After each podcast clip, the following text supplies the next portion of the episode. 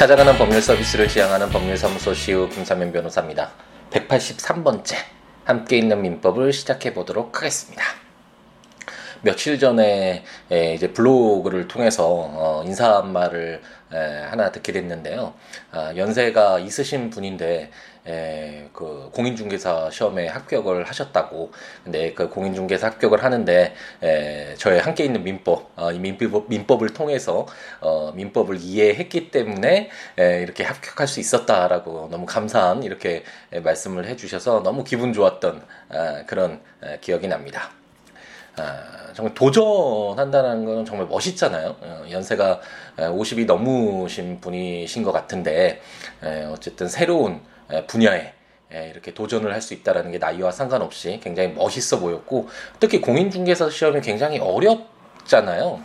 저도 어, 사실 제 아내가 어, 공인중개사 시험을 이제 준비를 막 하려고 해서 함께 있는 민법을 들어라 팟캐스트 어, 이거 듣고 함께 있는 민법 그 전자책 발간한 거 읽어라라고 이야기를 했는데 그래서 약간 이렇게 도와주다 보니까 기출 문제 이렇게 좀 보고 어떻게 공부할 것인지 이렇게 좀 방향을 잡아주면서 보니까 어, 그렇게 쉽지가 않더라고요. 민법 수준이. 물론 뭐 사법고시 그 정도 수준은 아니지만 어, 그래도 단순히 암기만 해서는 양이 워낙 많으니까 우리가 지금 함께 있는 민법에서도 183번째 진행하고 있는 있는데 이제 한 반 정도 왔잖아요. 전 전제 1118개의 조문 중에 이제 621조를 오늘 공부하게 될 거니까 이제 반 정도 왔으니까 그 양이 방대하다고 할 수 있고 물론 공인중개사 시험에서 민법의 그 시험 범위가 이 민법 전체가 아니라 그 어떤 공인중개 업을 하는데 필요한 그 범위로 좀 축소되긴 하지만 그렇더라도 양이 상당히 많고 그 내용 이해도가 아, 그렇게 가볍게 문제가 나오지는 않는다는 것을 제가 알고 있는데 아, 이렇게 도전을 하셔서 합격을 하셔서 너무 아, 기쁘고 아, 존경스럽기까지 하고요. 아, 그리고 그런 어떤 공부를 하는데 그리고 시험의 어떤 목적을 아, 도전을 아, 성취하는 데 있어서 아, 제가 도움을 드렸다라는 아, 그렇게 말씀해 주시니까 아, 너무 기뻤던 아, 그런 순간이었습니다. 이런 게 보람이죠. 제가 함께 있는 민법을 시작하면서 말씀드렸지만 법률이 그동안 우리에게 너무나 멀리 떨어져 있었기 때문에 조금 가깝게 느낄 수 있는 느낄 수 좀 더 우리 옆에 두고서 필요할 때마다 아, 이렇게 체크해보고 이렇게 필요할 때마다 쓸 수 있는 무기로 어, 삼을 수 있도록 좀 더 법률과 친숙해지는 그런 기회를 제공하는데 함께 있는 민법의 어떤 아, 진행 취지가 있다라는 설명을 드렸었는데 이런 과정 속에서 어떤 어, 자신의 삶을 이제 채워가는 어, 네, 어느 정도 어, 좋은 영향을 미치고 도움을 드렸다라는 아, 이런 어, 어떤 이야기를 들었을 때는 제가 뭐 아, 잘하고 있구나 스스로 어, 대견해 하면서 특급 칭찬을 어, 스스로에게 좀 해주게 되는 것 같습니다. 지금 무슨 이야기를 하는지 잘 모르겠는데 어쨌든 아, 시험 합격 정말 축하드리고 아, 좋은 말씀 해주셔서 어, 더욱 힘을 내서 더 열심히 함께 있는 민법을 통해서 여러분들에게 민법이 무엇인지 그리고 법률이라는 것이 무엇인지 우리는 어떻게 바라보고 어떻게 읽을 것인지와 관련된 아, 내용들을 잘 전달해 드릴 수 있도록 더욱 노력하도록 하겠습니다.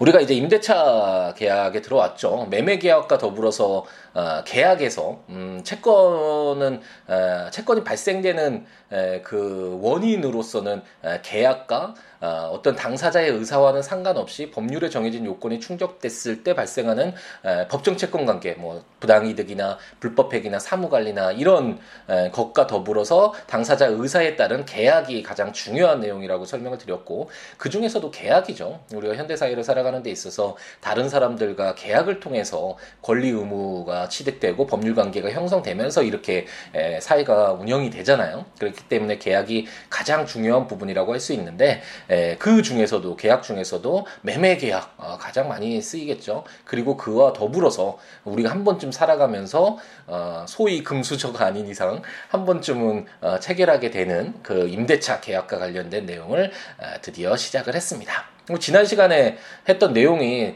어, 제 아내도 이제 듣고 있거든요. 그 말씀드렸듯이 공부를 어, 좀 하고 있기 때문에 근데 내용이 어렵다고 이야기를 하더라고요. 다른 내용에서는 그냥 듣고 있으면 아 그렇구나 민법이 정말 다 이해되는 것 같이 그렇게 들렸었다고 하는데 어제 그 내용은 좀 어려웠다고 얘기하더라고 지난번 시간에 했던 임대차와 관련된 내용 그 전세권과 물건과 채권을 구별하면서 제가 설명을 드렸었잖아요. 어, 그 쉽지 않은 내용이고 사실 사실 물건과 채권이 정확히 무엇인지도 아직까지도 음, 그림이 잘 그려지지 않는 분이 아, 대부분이겠죠. 법학을 공부하는 학생분들도 그것을 구분하는 게 그렇게 쉽지는 않을 텐데 아, 그거 하나만 생각을 하죠.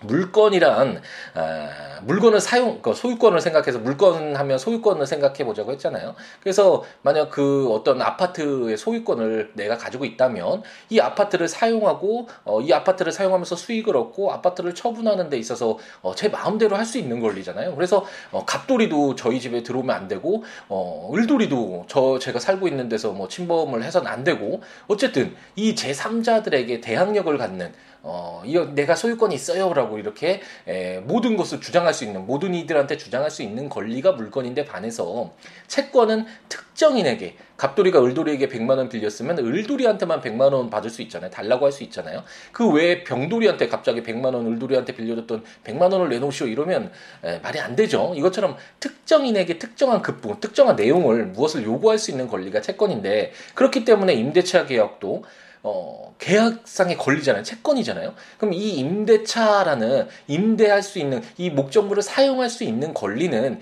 원칙적으로 어, 임대인한테만 어, 어, 우리가 주장할 수 있는 것이겠죠. 그래서 갑, 그 제가 만약 어, 갑돌이 소유 아파트를 임차를 했다. 그래서 임차인으로 살고 있는데 갑돌이한테는 주장할 수 있겠죠. 내가 사용하는데 이 건물 사용하는데 방해하지 마, 너 들어오지 마 이렇게 얘기를 할수 있겠지만 만약 갑돌이가 그 건물을 그 아파트를 을돌이한테 팔았다라고 한번 가정을 해보죠. 그럼 이제 소유권자는 을돌이잖아요. 그리고 을돌이가 만약 이 아파트 내 거니까 너 빨리 돌려줘라고 얘기했을 때 예, 만약 원칙대로 따진다면 물건과 채권의 그 구분에 따라서 본다면 저는 을돌이한테 대항할 수 없는 것이죠. 왜냐하면 채권이니까 어, 이 임차할 수 있는 권리는 갑돌이한테 예, 요구할 수 있는 갑돌이와의 법률 관계에서 형성된 권리일 뿐이지 제 3자인 을돌이한테는 에, 사실 에, 대항할 수 없는 에, 그런 권리가 바로 아, 채권이다. 그래서 이렇게 큰 차이가 있는 것이고 다만 어, 사회적 약자잖아요. 임대인에 비해서 임차인들이 그리고 어, 우리가 살아가는 데 있어서 이 주거 공간은 뭐 어, 전재산이라고도 할 수 있고 우리 특히 에, 젊은이들이나 에, 뭐 나이 드신 분들도 마찬가지겠지만 집은 굉장히 뭐 가치도 너무 에, 너무 비싸고 어, 일생 동안 뭐 벌어야지 겨우 어, 한채 장만할 수 있는 에, 분들이 대부분이잖아요. 뭐 저 저들 포함해서 어, 굉장히 좀 가치가 크고 그렇기 때문에 이 임대 관계가 많이 에, 회수됐을 때 임대차 그 보증금도 상당히 전 재산에 해당하는 금액인 경우가 상당히 많은데 큰 금액이잖아요. 그랬을 때 이 임대차 보증금이나 임대차 관계가 어, 훼손이 됐을 경우에는 굉장히 사회적으로 어, 안 되겠죠. 예, 사람들을 보호해주기 위한 그런 어떤 역할도 해야 되는 것이니까 그렇기 때문에 주택임대차 보호법에 채권이지만 아, 채권을 해서 임대인에게만 사실 대항할 수 있는 게 맞지만 아, 아, 물건에서의 에, 뭐 소유권처럼 아니 그 전세권처럼 대항력을 가져서 어, 갑돌이가 소유권자인 갑돌이가 을돌이한테 물건을 팔았다고 하더라도 그 물건을 소유권을 이전했다고 하더라도 을돌이한테도 아 내가 그 어, 대항력을 갖추면 그게 전입 신고잖아요. 그 건물을 내가 인도받아서 사용을 하면서 점유하면서 아, 전입 신고라는 걸 하잖아요. 동사무소에 가서 전입 신고를 했을 때 대항력이라는 것을 갖게 돼서 어, 제3자인 을돌이가 너 거기 왜 그 건물에 거주하고 있어 빨리 나가라고 하더라도 아 저 임차인으로서 임대의 권리를 갖고 있어요. 이것을 대항할 수 있는 권리예요. 어, 라고 이렇게 보호를 하고 있는 것이다. 그러니까 이 민법상의 어, 채권으로서 보호받는 것이 아니라 어, 이 주택임대차 보호법이라는 어, 민법에 비해서 특별법이겠죠 당연히 이 특별법에 의해서 임차인을 보호하기 위한 어, 그런 권리가 형성이 되는 것이다. 그래서 이제 뭐 경매가 되더라도 다른 채권자보다 우선해서 어, 변제받을 수 있고 또 최우선 변제도 일부 금액 뭐 전부는 아니더라도 임대차 보증금의 전부는 아니더라도 일부를 받을 수 있게끔 이렇게 보호하는 에, 그래서 물건과 같이 이런 좀 강한 어떤 효력을 부여하는 그런 것이 바로 우리 지금 현재 우리 법 어, 시스템화에서 그렇게 운영되고 있다라는 그런 설명이었습니다. 이해가 아, 좀 되실지 도움이 됐는지 잘 모르겠는데 아, 계속 읽어 나가면서 아, 도움되는 이야기 이해될 수 있는 그런 예들이 있으면 이렇게 들어드리도록 할게요. 오늘은 이제 621조 임대차의 등기 규정입니다. 이것을 보면 우리가 물건과 채권을 좀 구분하면서 제가 말씀드렸던 내용과 좀 연관돼서 어, 이해를 한번 해볼 수도 있겠네요. 제1항을 보면 부동산 임차인은 당사자 간의 반대 약정이 없으면 임대인에 대하여 그 임대차 등기 절차에 협력할 것을 청구할 수 있다. 제2항 부동산 임대차를 등기한 때에는 그때부터 제3자에 대하여 효력이 생긴다라고 규정하고 있습니다. 아, 사실 그 등기는 이제 등기할 사항이 부동산 등기법이나 이런 다른 또 특별법에 이런 에, 그 내용들이 좀 담겨져 있거든요. 그래서 등기할 수 있는 건 에, 원칙적으로 우리가 민법상에서는 어, 물건에서 주로 등기를 했잖아요. 그러니까 물건이 변동되는 데 있어서는 어, 부동산인 경우에는 등기를 해야 된다라고 물론 동산인 경우에는 인도만 해주면 되지만 어, 그런 내용을 공부했었는데 이 621조를 통해서 아 임대차도 임차권도 아 등기를 할 수 있구나라는 것을 우리가 확인을 할 수는 있습니다. 그래서 당사자 간의 반대 약정이 없으면 임대차 등기 절차에 협력할 것을 청구할 수 있고 임대차 등기할 때는 제3자에 대해서 효력이 생긴다라고 해서 등기를 했을 때 거의 물건과 같은 효력이 발생을 하겠죠. 하지만 이게 현실에서는 아, 임대차 등기가 아, 된 경우를 제가 거의 못 본 것 같아요. 본 것 같긴 한데 일부를 아, 소수의 경우에 제가 본 것 같긴 한데 거의 안 해준다라고 보시면 되고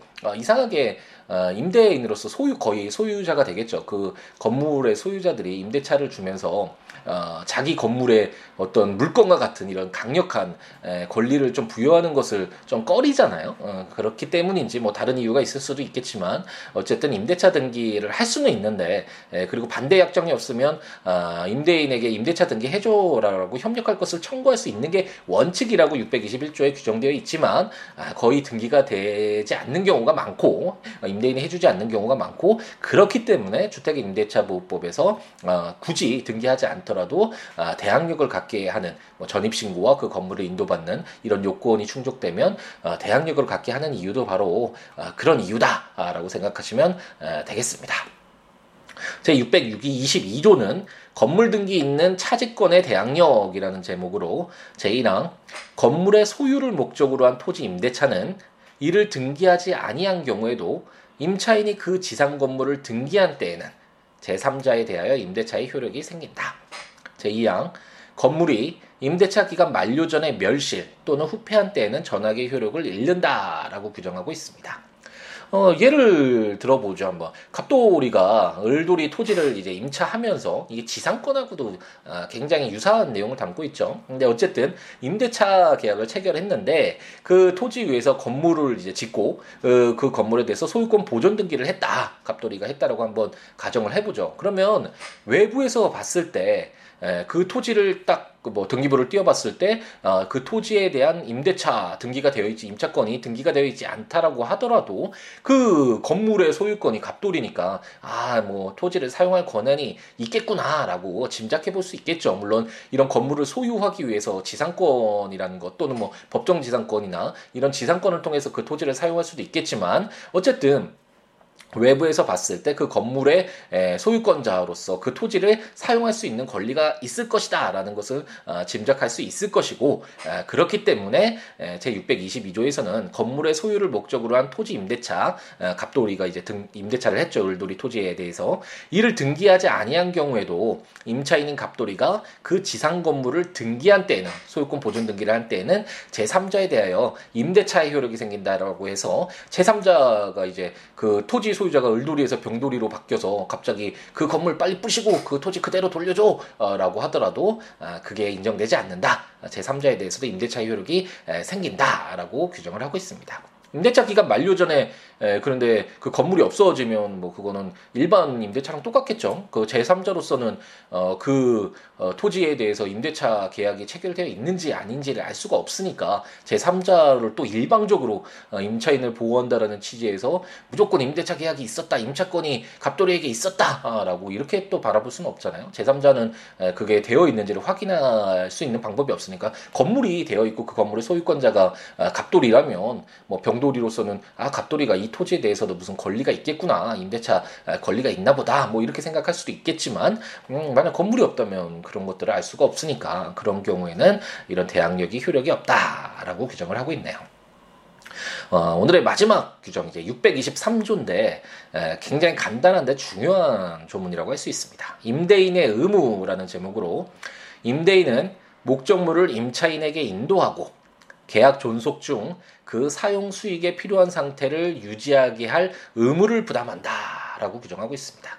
아, 상식적으로 보면 굉장히 뭐 당연한 이야기죠. 우리가 어, 제가 이제 함께 있는 민법에서 법률을 읽을 때 권리와 의무라는 측면에서 읽으면 도움이 된다라고 말씀을 드렸잖아요. 어떤 뭐 계약을 체결하는 이유도 임대차 계약을 체결하는 이유도 어, 임대인으로서는 당연히 그 임료를 받음으로 인해서 그 수익을 얻기 위한 어떤 권리를 얻기 위한 행위이긴 하지만 그 권리와 더불어서 의무가 있겠죠. 그 의무라는 것은 그 건물을 임료를 받게 해주는 그 목적물을 건네주고 사용하게 해주고 사용할 수 있게끔 해줄 필요가 있잖아요. 어, 그리고 임차인으로서는 그 건물을 사용하는 어, 그런 권리를 얻기 위해서 의무로서 차임을 지급하는 어, 의무가 발생하는 것이고 그렇기 때문에 이런 대가 관계가 형성되는데 임대차 경우에서 임대인으로서는 당연히 권리는 그 임료를 받을 수 있는 권리지만 그 의무는 어, 임차인에게 목적물을 인도를 해주고 계약 존속 중에 그 사용 수익에 필요한 상태를 유지를 해줘야지 아예 쓸 수 없는 아파트 건물을 어, 임차하면서 임료만 받고 그 건물은 도저히 살 수 없는 그런 에, 환경이라면 그것은 에, 어떤 이 법률 관계에서 에, 맞지 않잖아요. 자기 권리만 주장하는 것이 되니까 에, 그렇기 때문에 623조는 임대인은 그 건물을 인도해주고 그 건물을 임차인이 제대로 사용 수익할 수 있게끔 필요한 상태를 유지하게 해줘라. 아, 그런 의무를 부담하고 있습니다. 딱 봐도 623조를 보면 아, 뭔가 좀 포괄적이잖아요. 일반적인 내용이잖아요. 그러면 이 규정을 가지고 굉장히 많은 현실적인 분쟁에서 적용이 된다라는 그런 짐작이 되시죠. 임대차 아, 이런 재판을 뭐 굉장히 많이 했지만 임대차 계약에서 꼭 623조는 한 번씩은 등장을 하는 그런 조문이라고 생각하시면 되겠고 임차인이 어떤 아, 손해에 대해서 책임을 물을 때 아, 임대인이 이 목적물을 제대로 사용할 수 없는 그런 있던 어떤 건물의 사용 수익에 필요한 상태를 유지해야 하는 이런 의무를 어, 이행하지 않았다라는 이런 주장이 들어가고 어, 이렇게 뭐 주장이 됐을 때 법원으로서는 정말 그 건물이 예, 임대차 계약의 예, 어떤 목적을 달성하기 위해서 어떤 필요한 상태였는지 예, 그런 것들을 판단할 때 여러 가지를 뭐 이제 검토를 하겠죠. 일반적으로 이제 조문을 읽으면서 어, 임차인이 만약 뭐 정구가 나갔다 그러면 이 정구 갈고 뭐 이런 정도 그냥 가벼운 어, 그 건물을 사용하는데 어, 필요한 그런 가벼운 뭐 간단한 어떤 수선 의무 뭐 이런 것들은 임차인이 부담하는 것이 맞겠죠. 일반적으로 생각했을 때 하지만 뭐 보일러 이런 문제 굉장히 좀 크잖아요. 비용도 굉장히 많이 들어가고 이 임대차 계약을 유지하는 하는데 에, 존속하는데 어, 어떤 사용할 수 있게끔 그 하는데 필요한 그런 내용일 경우에는 아, 이렇게 임대인이 책임을 부담해야 되는 그런 경우가 발생할 수 있겠죠. 뭐 보일러도 무조건 된다라는 것이 아니라 아, 여러 가지 사정을 고려를 해야 되겠지만 어떤 당사자 간의 특약이 없는 이상 아, 그런 음, 어떤 좀 그 건물의 내재적인 에, 어떤 가치를 변경시키거나 어떤 필요하는데 어, 임대인으로서는 당연히 임대인으로서 임대차 계약의 에, 당사자로서 그 목적물을 사용 수익하게끔 해줘야 되는 그 의무 범위 안에 들어가느냐 여부를 이제 어떤 판단 기준을 두고 이제 바라보게 되겠죠. 제가 지금 에, 담당하고 있는 사건 중에 하나도 이제 건물에 화재가 발생을 했는데 그 건물의 화재가 이제 전기가 아, 배선이 에, 잘못돼서 이게 타가지고 불이 난 사건이거든요. 건물이 완전히 에, 예, 이제 화재가 발생하고 이제 사람도 예, 사망하게 된 좀 끔찍한 그런 결과가 발생한 사건인데 이와 관련돼서도 이게 과연 아, 임차인이 그 건물을 점유하고 있으니까 그 임차인에게 어떤 수선 아, 이 유지 의무 그래서 관리 어, 건물을 관리해야 되는 의무를 이행하지 않았기 때문에 이 화재에 대한 책임을 물을 것인지 아니면 아, 임차인으로서는 그 건물 관리를 다 했는데 아, 임대인이 이 건물에 내재하는 아, 어떤 이 건물을 사용 수익하는 데 필요한 상태를 유지하게 할 이 의무를 부담하지 않았기 때문에 발생한 것을 볼 것인지. 그래서 어떻게 누구의 책임으로 볼 것인가에 따라서 굉장히 큰 어, 결과에 있어서 큰 차이가 나겠죠. 이 손해액도 엄청날 뿐만 아니라 아, 정말 누구의 가실인지를 판단하는 부분이 쉽지는 않고 아, 그래서 어려운 부분이긴 한데 어쨌든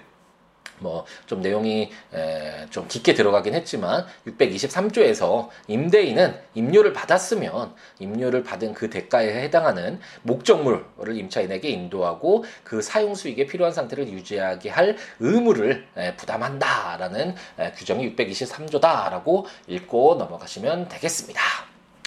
네, 임대차 계약 뭐 이제 계속 읽어나가면서 아, 뭐 필요한 내용들 더 보충하거나 뭐 좀 쉽게 이해될 수 있는 예 같은 것들 많이 이제 언급을 해드릴 테니까요. 한번 우리가 현실에서 한번 좀꼭 알아두어야 할 내용들이 포함되어 있으니까 아, 이것들을 한번 같이 읽어나가면서 배워보도록 하겠습니다. 조문도 굉장히 많죠. 654조까지 있으니까 어, 거의 어, 3, 40개 조문이 되잖아요. 다른 어, 계약에 비해서 굉장히 내용이 많은데 천천히 예, 공부를 해 나가 보도록 하겠습니다.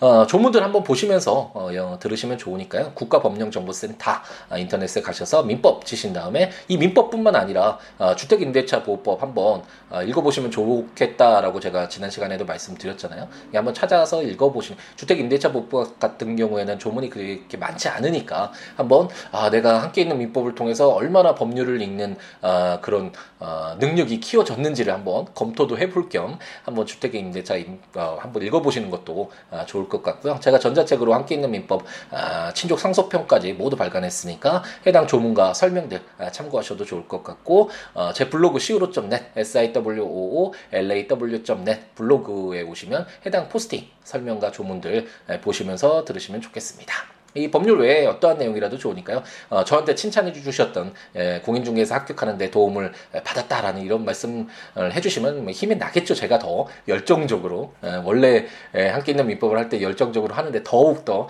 어, 어떤 흥분된 마음으로 기쁜 마음으로 할 수 있으니까요. 어, 뭐 칭찬도 좋고 격려도 좋고 뭐 비판도 좋고 이런 내용이면 좋겠다라고 하는 의견도 좋고 어떠한 내용이라도 좋으니까요. siwo.net 또는 siwobox.com siwoo books.com 컴 아, 블로그나 아, 026959-9970 전화나 아, 시우로 골뱅이 지메일컴 메일이나 트위터나 페이스북에 아, 시우로에 찾아오셔서 아, 여러 이야기 나누면서 함께 했으면 좋겠습니다.